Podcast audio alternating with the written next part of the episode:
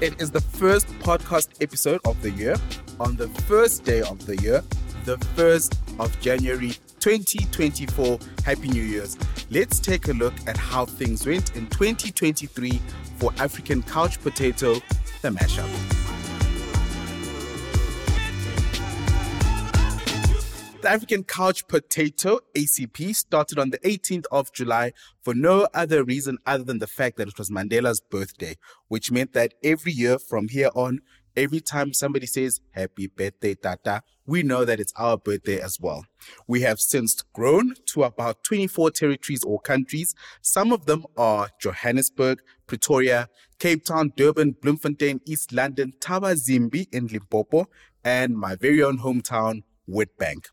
In the rest of Africa, people have been listening in from Nairobi, Lagos, Accra, Mbabane, which is in Eswatini, and Maseru, which is where my dad is from, in Lesotho. Our biggest region outside of the continent is North America, where people have been streaming in from New York, Washington, Miami, San Francisco in California, Dallas, which is in Texas, which is where Queen Bee, Beyonce, was born. Other areas include Tokyo, London, Paris, Toronto, Brussels, and a town in India called Pune, where the ashes of Mahatma Gandhi are scattered in the Aga Khan Palace. So we're very, very grateful that you guys listen in wherever you are in the world and on whatever platforms that you listen in on, such as your Spotify, Apple Podcasts, Amazon Music, Audible, Google Podcasts, and Deezer. That's correct. We are on over 16 platforms currently, and all you have to do is search for African Couch Potato, the mashup, and you can listen to everything we've done in 2023 and now moving forward into the new year 2024.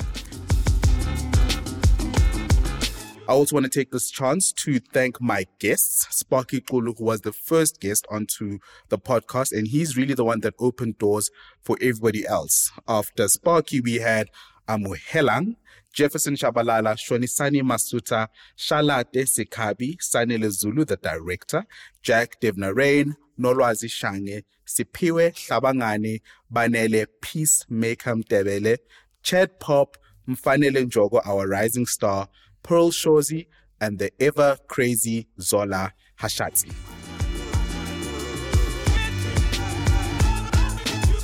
What can we expect in 2024? Well, we will be doing more listener recommendations.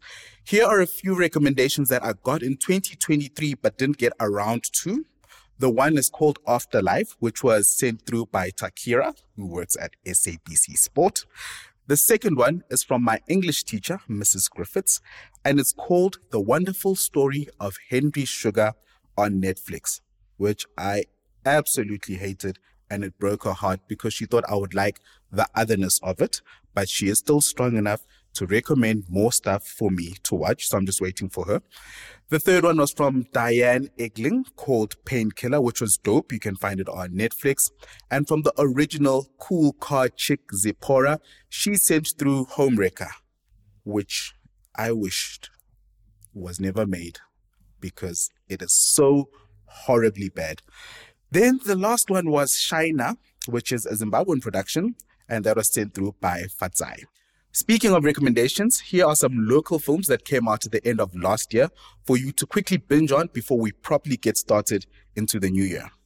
The first one is called The Queenstown Kids, and that's on Netflix. I gave it a 9 out of 10. It was beautifully shot, and it's a great stories from riches to rags, where a prolific soccer player loses everything forces him to go back to his hometown. His son is a rising star, and he has to help his son carry on the family legacy.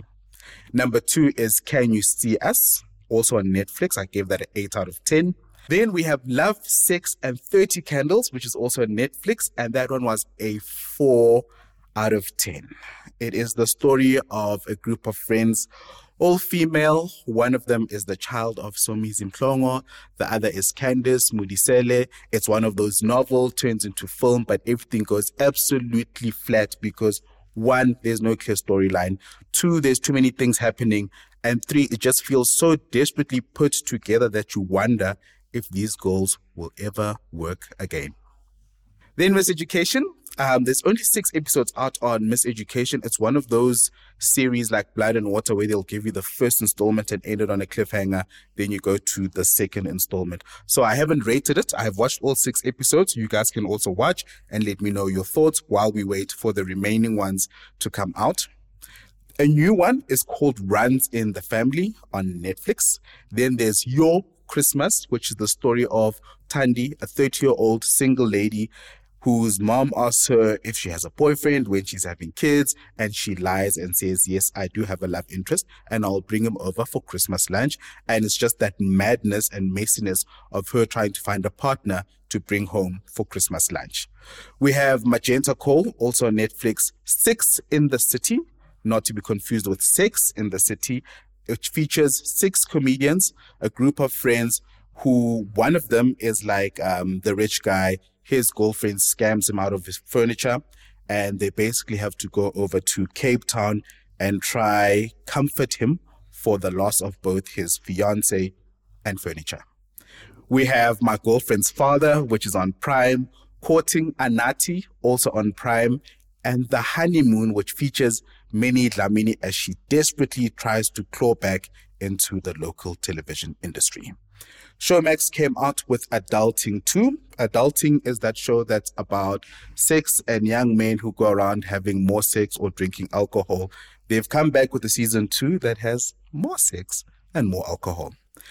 We end that list with 1802, which is also on Showmax. So if we had been counting, it's 13 recommendations because my birthday is on the 13th of this month, the 13th of January.